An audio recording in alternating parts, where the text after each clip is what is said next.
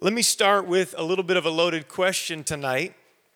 And for any Bible lovers and those that have been around it or studied it for any length of time, in 1 Corinthians chapter 12, that's where we would often turn and we would often look to address the subject of spiritual gifts, or we, we might say the gifts of the Spirit. And the question that I would like to ask is how many gifts of the Spirit are there? Anybody want to just throw out a number? did I already set you up already? You know it's a loaded question. Now, in 1 Corinthians chapter 12, how many would know that Paul identifies nine gifts of the Spirit toward the beginning portion of that chapter? Are you familiar with the nine gifts of the Spirit? Now, my question is are there only these nine? And for those that don't know, here's the passage 1 Corinthians 12 and 8, 12, verse 8 through 10. For to one is given by the Spirit the word of wisdom to another the word of knowledge by the same Spirit, to another faith by the same Spirit, to another the gifts of healing by the same Spirit, to another the working of miracles, to another prophecy, to another discerning of spirits, to another diverse kinds of tongues, and to another the interpretation of tongues. And people have taken this passage, and it's a wonderful passage, and these are powerful gifts, and they've broken it down, tried to simplify it to make it more understandable. And so they've broken it down into three categories. And this is great. There are the knowing gifts, the word of wisdom, knowledge, and the discerning of spirits. There are the speaking gifts, which are prophecy, diverse kinds of tongues, and the interpretation of tongues. And then there are the power gifts, which are the gifts of faith, the gifts of healing, and the working of miracles. Now, I would just like to take a few moments tonight at the beginning of Bible study and just, I guess, do a, a broad survey, a bird's eye view of this passage and spiritual gifts in general. And as we think about spiritual giftings at work in the church, here are a few governing and guiding principles. Number one, I would say that there is diversity of spiritual gifts. Everyone say diversity. There is diversity of spiritual gifts, meaning that not everyone will have the same gifting or ability in the body of Christ. And Paul addresses this. You look at verses four through six, and he says, Now there are, and notice these three statements there are diversities of gifts, but the same Spirit. And there are differences of administrations, but the same Lord. And there are diversities of operations, but it is the same God which worketh all in all. So everyone say diversity there's diversities of gifts in the body of Christ. In fact, in, in this same chapter, at verse 12, Paul gives us the analogy of the human body to show us that not everyone will function in the same way. 1 Corinthians 12 14, New Living Now, he says, Yes, the body has many different parts and not just one part. We're all different in this thing, amen? That's the way that it is supposed to be. And the foot shouldn't wish it were a hand. And the ear shouldn't wish that it were an eye. Because if everyone was an eye, Paul said, how would we hear? And if everybody was an ear, how would we smell? And so he goes on, verses 18 through 19. But our bodies, our physical bodies, they have many parts, but God has put each part just where he wants it. There is divine design in the human body, and likewise, Christ's body.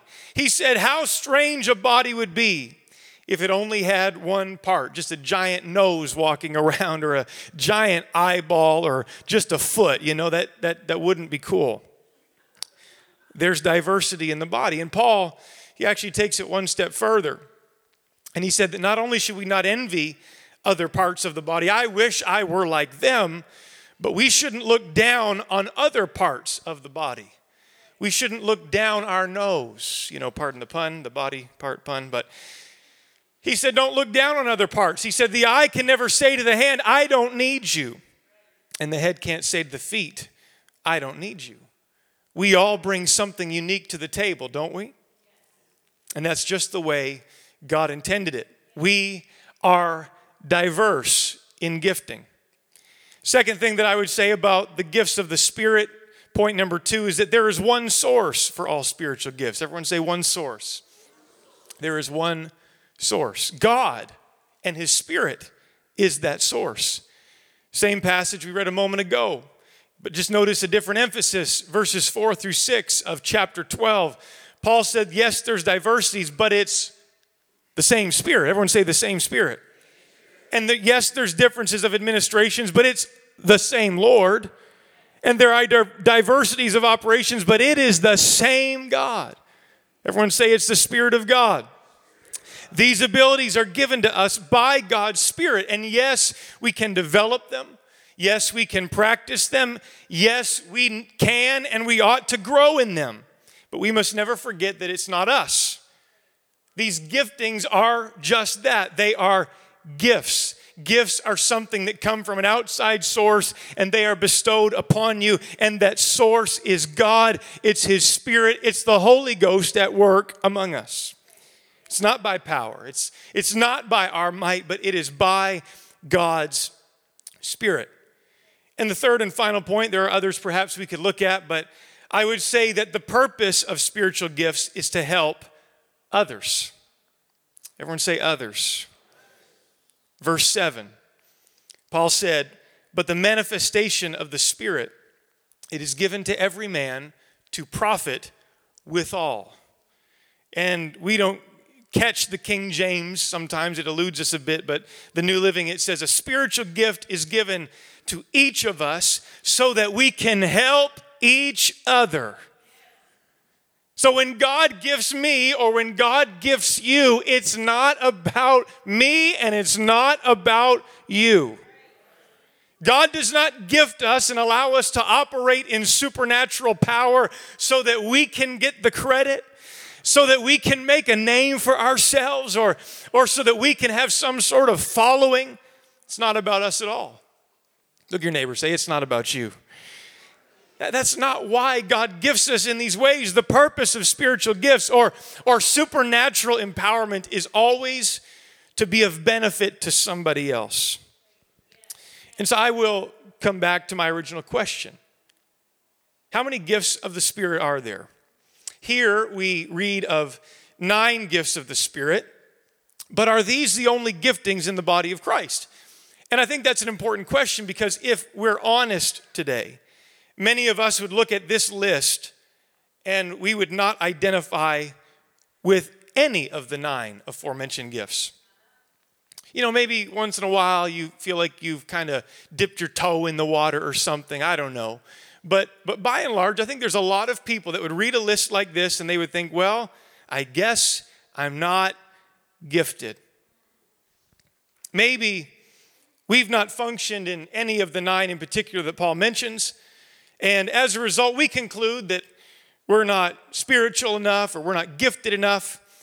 And if we treat the nine gifts of the Spirit in 1 Corinthians 12 as an exhaustive list, that is the end result. I think it results in discouraged saints of God feeling like they don't have a place in the body. If it actually is these nine gifts and no others, then the result, in my opinion, is a giftless majority watching a gifted minority. We cheer them on. We follow their ministries. We go to conferences where they may be preaching. And we think, by virtue, that we are spiritual nobodies with nothing to contribute or nothing of substance. And nothing could be further from the truth. Because this is not, ladies and gentlemen, brothers and sisters, the only place where spiritual gifts are talked about in the New Testament. That's 1 Corinthians 12. And we're going to come back there if you have your Bible and it's open. Um, if it's not, you could now. It's a great idea. We're, we're coming back. But, but, but you turn to Romans chapter 12.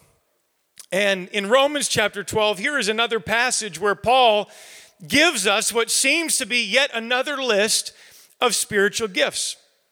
Romans 12, 6 through 9, New Living. In His grace, God has given us different gifts. Sounds familiar for doing certain things well. So if God has given you the ability to prophesy, speak out with as much faith as God has given you. If your gift is serving others, then serve them well. If you are a teacher, teach well. If your gift is to encourage others, be encouraging. If it's giving, give generously. If God's given you leadership ability, take the responsibility seriously. And if you have a gift for showing kindness to others, do it gladly. And so here, Romans 12, is a list of seven more gifts that are given to us by God. So I don't know, we're up somewhere in the mid teens, there's a little bit of overlap, right? So is it not nine? Is it, is it these two lists combined? Or is there more? Well, there is more.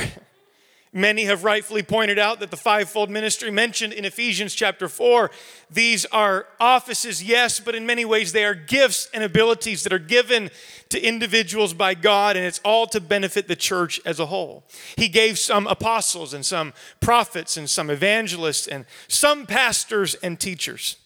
It's all for the perfecting of the saints so that the saints can do the work of ministry, so that the body of Christ might be edified. You see, the gifts that are at work in the body are for the benefit of other people, it's for the benefit of the conglomerate. And all of these writings that I've mentioned so far are from Paul. But Peter gets in on the action. And, and he talks about spiritual gifts also, 1 Peter 4 10 through 11. We've had 1 Corinthians 12 and Romans 12. Now we've had Ephesians 4 and 1 Peter 4. I mean, we're going somewhere tonight. Verse 10 God has given each of you a gift. Everyone say a gift from his great variety of spiritual gifts. I hope I'm painting the picture. And, and I hope that that word kind of encapsulates it. There's variety here. It's, it's not just a, a small, exhaustive list, there's variety of spiritual gifts, Peter said. He said, use them well to serve one another. Not for you, it's for somebody else. And then he says, Do you have the gift of speaking? Then speak as though God Himself were speaking through you. Do you have the gift of helping others? Do it with all the strength and energy that God supplies. Now, I'm really sorry tonight if I have bursted your theological bubble. I'm sorry if, if you have like a lesson on the nine gifts of the Spirit and and you've neglected all of these other ones somewhere in your back pocket to teach in Sunday school on Sunday, I'm really sorry. But it becomes very plain to me as I read through the New Testament in these passages that there are a myriad, many spiritual gifts that operate in the church of the living God. And for those that, that, that are stuck on the nine that we commonly reference, I would encourage you to just finish reading 1 Corinthians 12. Because I, I would hazard a guess if you think that those are the only gifts that operate in the body of Christ, you've missed verses 27 and 28 in this very same chapter. Paul said, remember I said we're going back to 1 Corinthians 12. Here we are. Now ye are the body of Christ and members in particular, and God hath set some in the church. Here's another list of giftings. First, apostles. Secondarily, prophets. Thirdly, teachers. After that, miracles, then gifts of healings, helps, governments, or we might say administration, diversities of tongues. So we don't even have to leave 1 Corinthians 12 before we're given yet another list with more spiritual gifts. And, and, if we were to take all these passages alone and if we if we removed all the repetition from them, I just showed you and we read over 19 different spiritual gifts in the scripture. But the point is this the point is that it's not supposed to be limited to even these 19. You see, it's not nine, it's not 19, it's not 90, it's in many ways numberless. You know, I, I could quote other verses that share other giftings in Scripture. Things like the gift of hospitality, not mentioned already, 1 Peter 4 and 9. It's spoken of. Peter in 2 Peter chapter 2, he talks about how holy men of old, they were moved to write as the Holy Ghost moved upon them. So, so even the ability to write your thoughts and put it on paper, or in their case, parchment, that's a spiritual gift in some capacity. And you can look this up yourself, but Paul even suggests that the ability to remain single is a gift from God.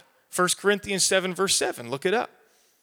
Singleness specifically celibacy, it's a gift, a spiritual gift, Paul said. Again, on your own time. The point is this the spiritual gifts listed in Scripture, in the New Testament in particular, they are not exhaustive, they are examples. Everyone say examples. And they're powerful. I'm not diminishing them, but, but I'm just trying to paint this picture that we shouldn't lock ourselves in this, into this small little niche and, if we don't fit in that box, then we feel somewhat useless. I'm just trying to shatter that paradigm a little bit tonight. All of this, it means that none of us should try to hide behind excuses and pretend that we don't got it, that, that, that we don't possess a, a gift, because everybody has something to bring to the table. And, and everyone under the sound of my voice, can I tell you, you are gifted by God in some way.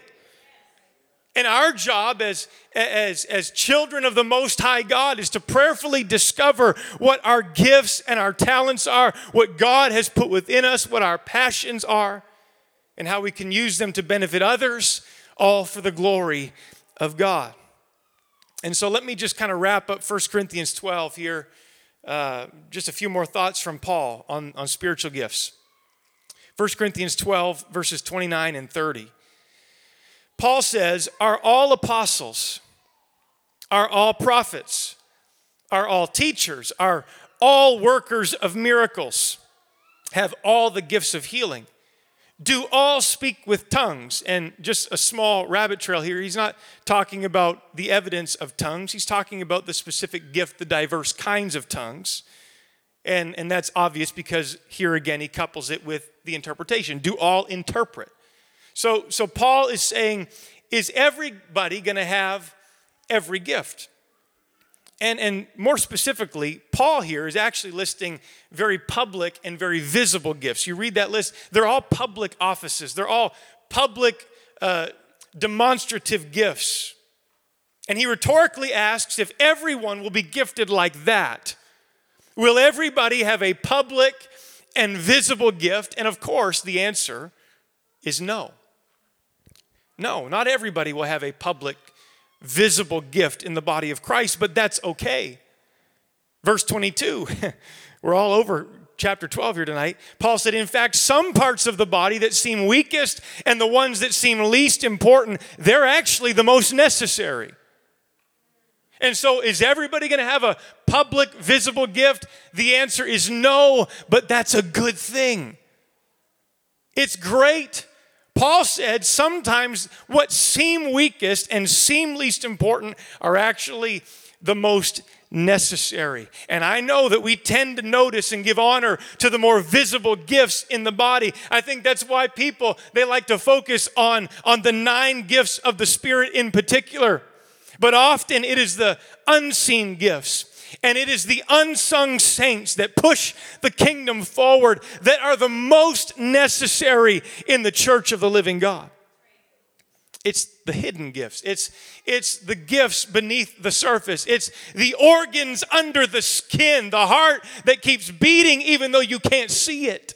And the lungs that keep filling and, and deflating with oxygen even though you can't see it. It, it keeps the body alive.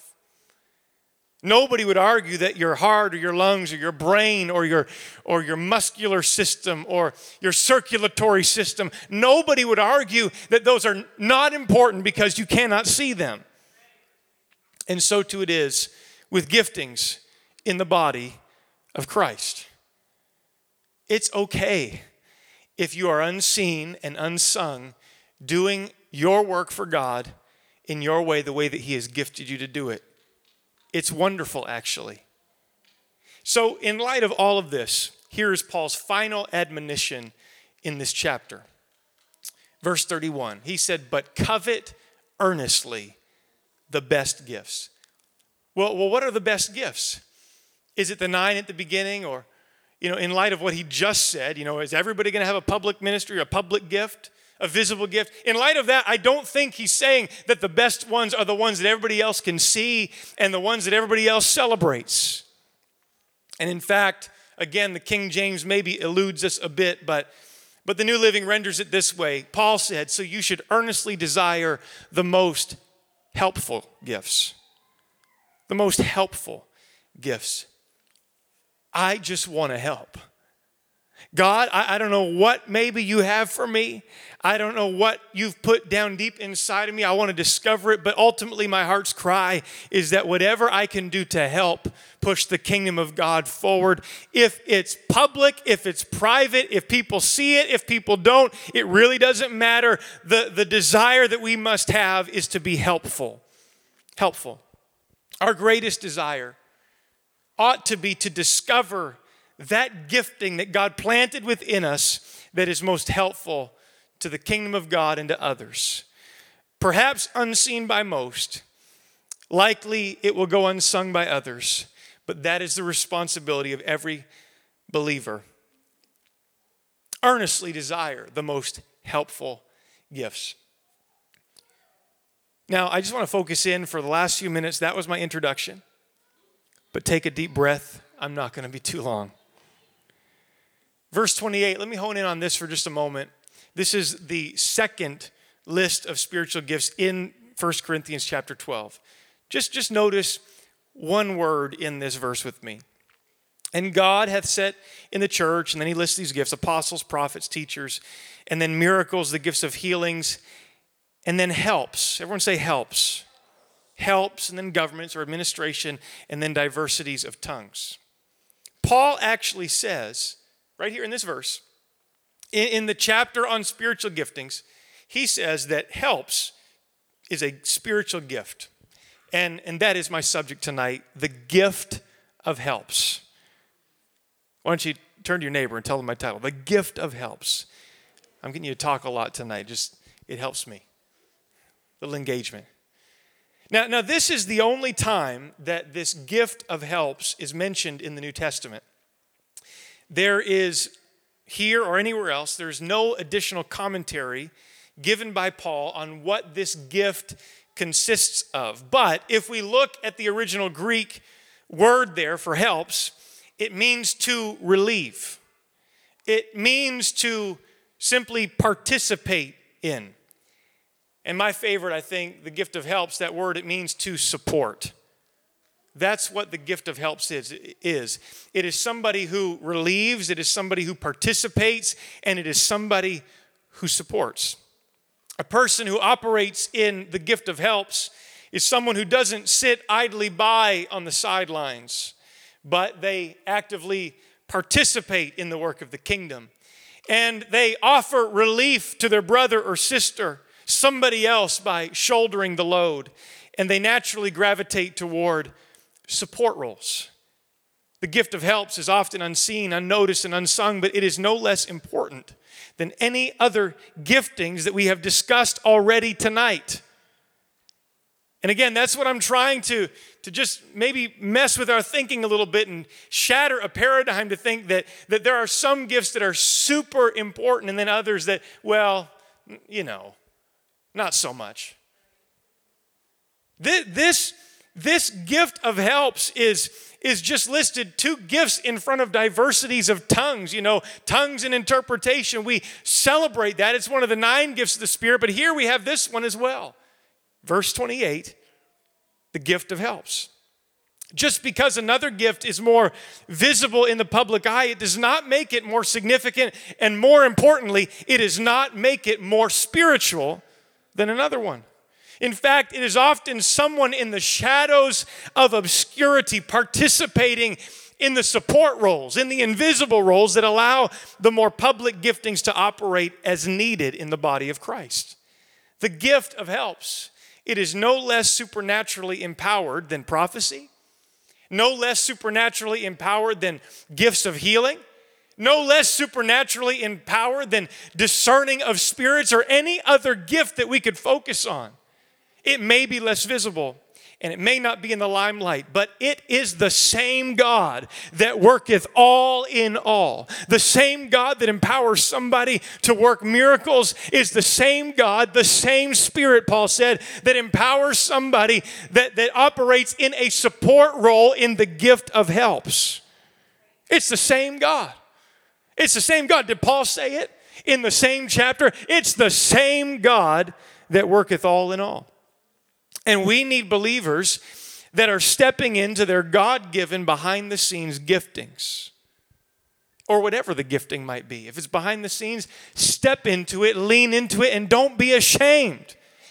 Don't feel less than. Don't be among them that compare themselves among themselves. That is not wise.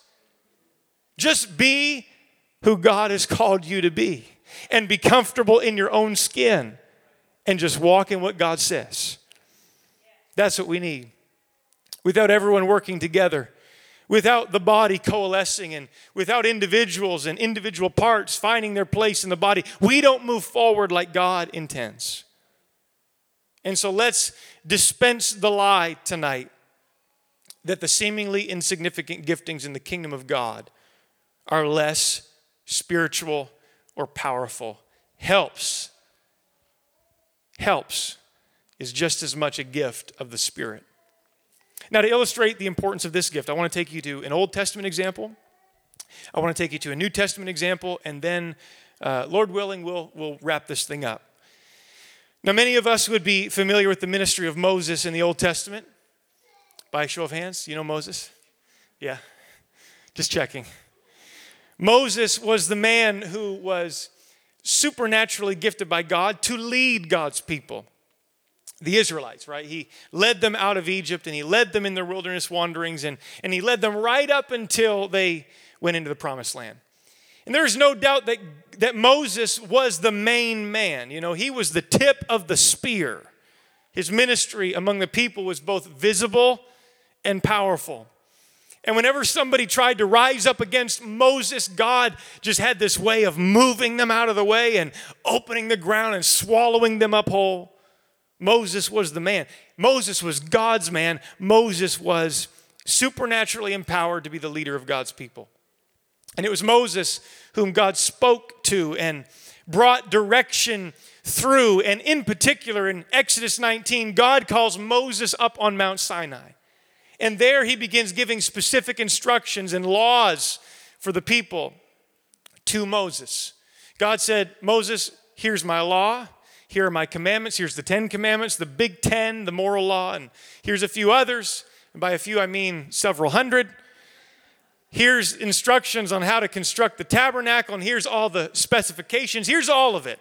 It starts in chapter 19, but, but it's, uh, it's not a, a short number of chapters. There's actually 13 chapters that, that we have in our Bibles today. Moses would have come down and wrote all the stuff. I'm sure it had to be God. I mean, to remember like 13 chapters worth of stuff just off the top of your head. That was God. But, but in, in the book of Exodus, these 13 long chapters, they consist of the various Jewish laws and how the people were to conduct themselves. But it wasn't just about their behavior, it was also these specific details of how to build the tabernacle and how to engage in proper worship. And seven of the 13 chapters document how the tabernacle and all of its various articles of furniture were to be built down to the smallest of details, down to, to inches, and down to the specific materials. I mean, there was nothing left to chance. To say the least, there was a lot of work to be done. A lot of work to be done. And I'm sure that, that Moses, as he is on the mountain and he's hearing from God, he's sweating. He's thinking, God, how in the world how in the world am I going to help to encourage conduct? And, and how in the world am I going to be able to build this? How am I going to be able to lead this in this way? I'm sure he was sweating a little bit, probably feeling a bit overwhelmed, thinking, How am I going to get the job done? But it wasn't only Moses that God had his hand upon. It wasn't only Moses that God was empowering to lead the people, but God was also empowering somebody else and others beyond that to come alongside Moses and help him to flesh out the vision. And so while still up on Sinai, he's still getting all of this, this from God on the mountain. And God, he actually names and singles out a man named Bezalel. Exodus 31, verse 1 the Lord spake unto Moses, saying, See, I have called by name Bezalel, the son of Uri, the son of Hur, of the tribe of Judah. I filled him with the Spirit of God. Not in the same way in the New Testament dispensation of grace, but, but God was saying, My Spirit is upon this man. The same God that worketh all in all. Bezalel had a touch of God on his life. He had wisdom and understanding and knowledge and all manner of workmanship. God had, had anointed and appointed this man to devise cunning works and to work in gold and silver and brass and in the cutting of stones to set them and in carving of timber to work in all manner of workmanship. And here's the point in order for the vision that Moses had received to be fleshed out, in order for everything that God said on the mountain to be fulfilled, God put his hand, yes, on Moses, but also on this man named Bezalel. And he would be the one responsible for single handedly building some of the structure and most of the furniture in the tabernacle. Bezalel was not Moses. Bezalel wasn't the leader.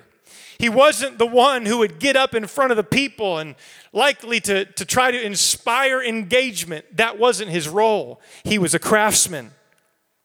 He loved working with his hands. And it's because of him, in large part, that the house of God, the tabernacle in the wilderness, took shape. Bezalel was the one who personally built that brazen altar. He personally built the brazen laver the altar of incense, the golden lampstand, the table of showbread, and even the ark of the covenant, built by one man, all by himself, and he did it all according to what the Lord had spoken to Moses. You see, God gave Moses the vision, but then God gave Moses Bezalel to flesh out the vision. Somebody that was willing to work with their hands and just help to accomplish what God had spoken to the leader. I'm thankful that Moses got that word from the Lord on the mountain that day or those days.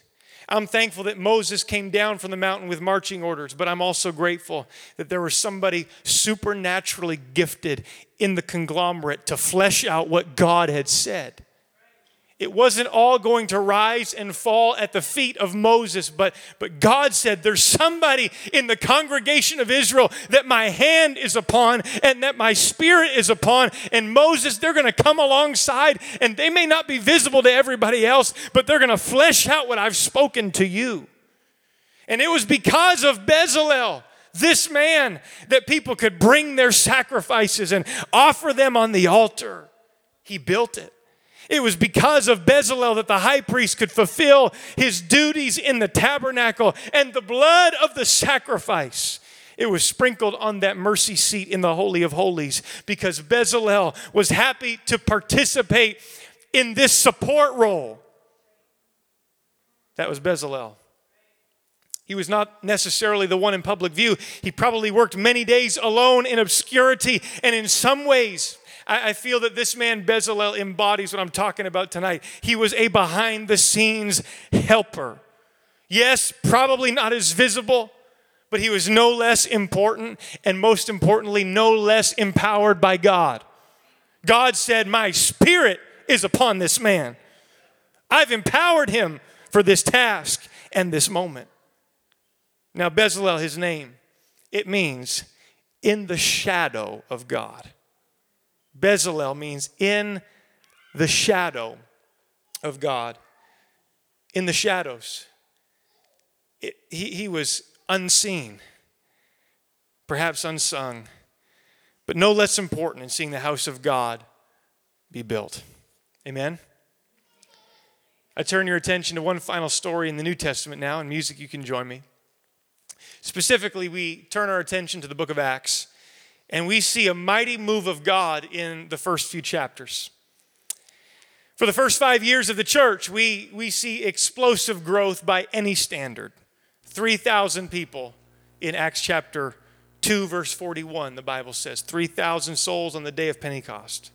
5,000 men in Acts chapter 4.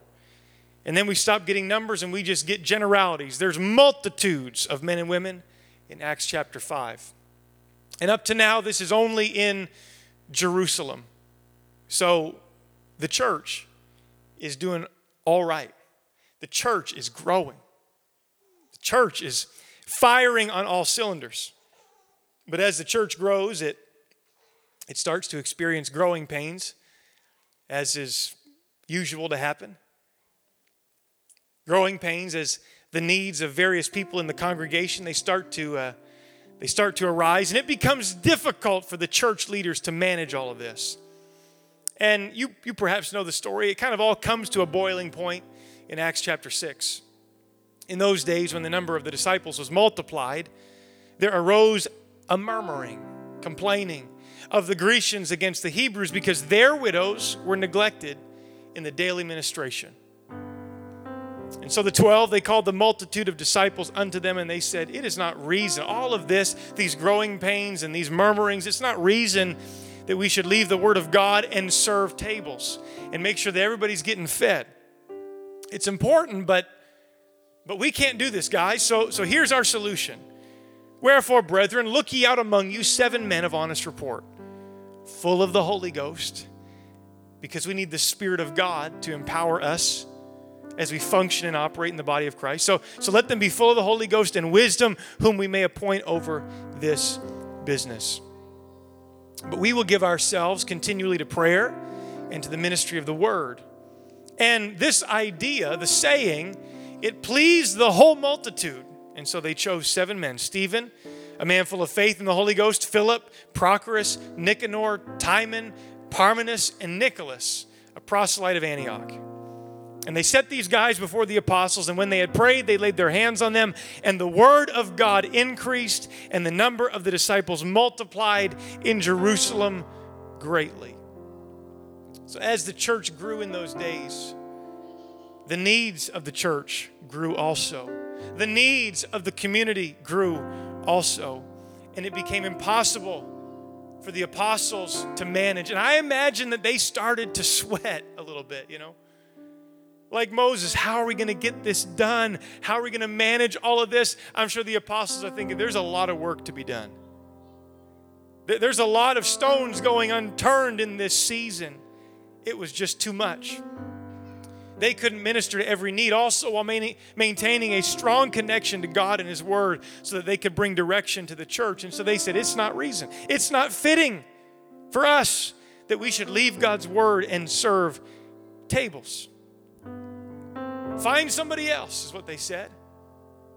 Find somebody honest and wise and full of the Holy Ghost. And that was all for the purpose, verse 4, so that they could give themselves continually to prayer and the ministry of the word. And I will pause here to say that that right there is the job description of our spiritual leaders. That is the job description of our pastor, our pastoral team, that, that he and they might give themselves continually to prayer and the ministry of the word. And if we truly desire to have an apostolic church, then we got to do what they did in the first century. And our job is to do anything that we possibly can to make that a reality for leadership. Pastor, can I help with anything today? How, how can I serve today? I serve. I told you we're in some of the same threads from Sunday. But I want to be able to help and facilitate that. I want to be able to do whatever I can to be supportive and to see the kingdom of God advance. Spiritual leaders in the church must make the ministry of the word and prayer a priority. And it's not that they are too good to serve tables, that's important. And that's the misconception that serving tables isn't important and prayer and the ministry of the word is important. And that's not true. They're both important because they're different functions and different operations in the church and in the body of Christ. It's not that they were too good, they recognized the importance of it, but they also recognized that it would be a distraction from their priority. And so they appointed somebody else, seven other men. You know what the apostles needed? I think they needed someone with the gift of helps, honestly. Somebody that would just say, Let me help wherever and however I can. You need me to serve tables, you need me to make sure that the widows are getting food. That's fine, I'll do it. No problem. No problem. And God empowered and picked these seven men for that task. And here's what's amazing these seem like menial tasks, but as I said, they're important. And we thank God for these seven men who are willing to support their leaders and take some stuff off their plate. And, and, what happens next is what's fascinating to me because one of the seven, Stephen, his life becomes the catalyst for the next phase of revival in the church in Acts chapter 7. He's not an apostle, he's a waiter, he's a servant. He's operating in the ministry of helps, but God uses his life as a seed that sparks revival. one of the others, Philip, he ends up being on the, fir- the first to cross the cultural barrier and to preach to the Samaritans in Acts chapter 8, and revival breaks out as a result. That wasn't Philip the apostle, that was Philip the servant from Acts chapter 6. The, these individuals, they, they were not less important and they were not less anointed and appointed and spirit filled than the, the apostles. They were not less important than the leadership. They were a part of the same body and they were all working together in tandem to see progress made. This is simply a matter of priorities and a matter of differences in giftings. We all bring something to the table. And the apostles, they were getting overwhelmed with jobs that, that, that others could do just as well. It was Dwight Moody who taught that it was better to put 10 men to work than to try to do the work of 10 men. That's what they did. And, and here is the result of that kind of work. We already read it, but Acts chapter 6, verse 7. This is the result when, when these men lent a hand and started helping their leadership.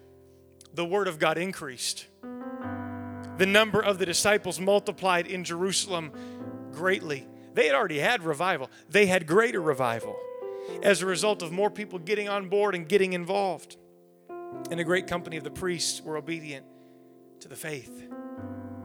What I'm preaching tonight and what I am sharing is that everybody in the body of Christ, we are all members in particular, meaning we all bring something to the table. And the question for all of us is what is my gifting? Where do I fit? How do I contribute? If it's public, lean in, baby, go for it. If God has anointed you to do it, do it with everything you've got. Do it as unto the Lord. Whatever your hand finds to do, do it with all of your might. But if it's invisible, if it's under the surface, you're not a less than. You're not less important. God has empowered and anointed and appointed you as well. Stand together with me if you would. The image comes to mind, and Pastor touched on this Sunday morning, so I won't bear down on the story, but to me, when I think of the ministry of helps and the meaning of the word helps, how it is a support gifting. It means to support.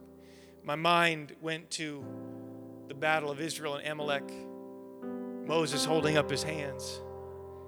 And when his hands drooped, the battle went sour. When his hands were held up, the battle, battle went well. And, and I think of Aaron and Hur kind of embody that as well and typify this, this, this ministry, this gift of helps. They, they supported the man of God. They held up his hands so that progress could be made on the battlefield. And I would say that we all can do something can, to contribute like that. Everyone say, I want to find my place. I want to find my place in the body of Christ, in the church of the living God, because what we need more than anything is we need progress. We need to move forward, Pastor, but it only happens when we all work together and we don't feel like we're less important and we lean in and we step in where God has gifted us and called us and appointed us to be. And so I wonder if you'd raise your hands now. We're going to pray over, over everybody in this service. If you're joining us online, why don't you just pray with us for a moment? Come on, because God has a purpose, a plan, and a gifting for every child of God. Come on, you have something to contribute. You have something that God has put within you. God has planted something in your life. God has given you giftings and talents and abilities, and the, the last thing we need is for people to sit on their talents and think that they're unimportant. God, speak clearly, I pray. Quicken it in somebody's mind, I pray. Lord, I pray that you would put a, a fresh burden, a fresh passion in our spirit tonight. Lord, to lean in and to contribute and to help. Lord, tonight our earnest desire is that we would covet and, and go after the most helpful gifts in whatever moment, in whatever season, however I can lean in, however I can contribute, God, use me in that way. That's our prayer today. In the name of Jesus, Lord, right now I pray that your spirit, Lord, that same Spirit of God that empowers all of us to function in whatever place we have in the body of Christ, that same Spirit of God to work with all Lord, I pray that it would quicken in every spirit tonight. Empower.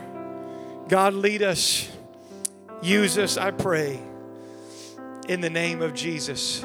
In the name of Jesus. Just one more time, if you just lift your voices and lift your hands. I just believe that the Lord would, would desire to speak very clearly to somebody tonight. In the name of Jesus.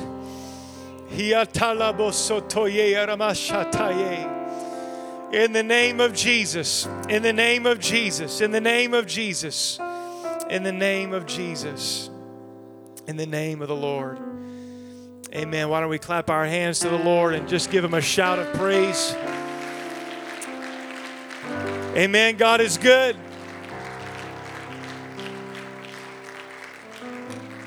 Look at your neighbor and say, You're gifted of God. You're gifted. God has put something on you and in you. Let's not squander it. Let's utilize it for the benefit of others, all for the glory of God. Hasn't it been good to be in the presence of the Lord with one another tonight?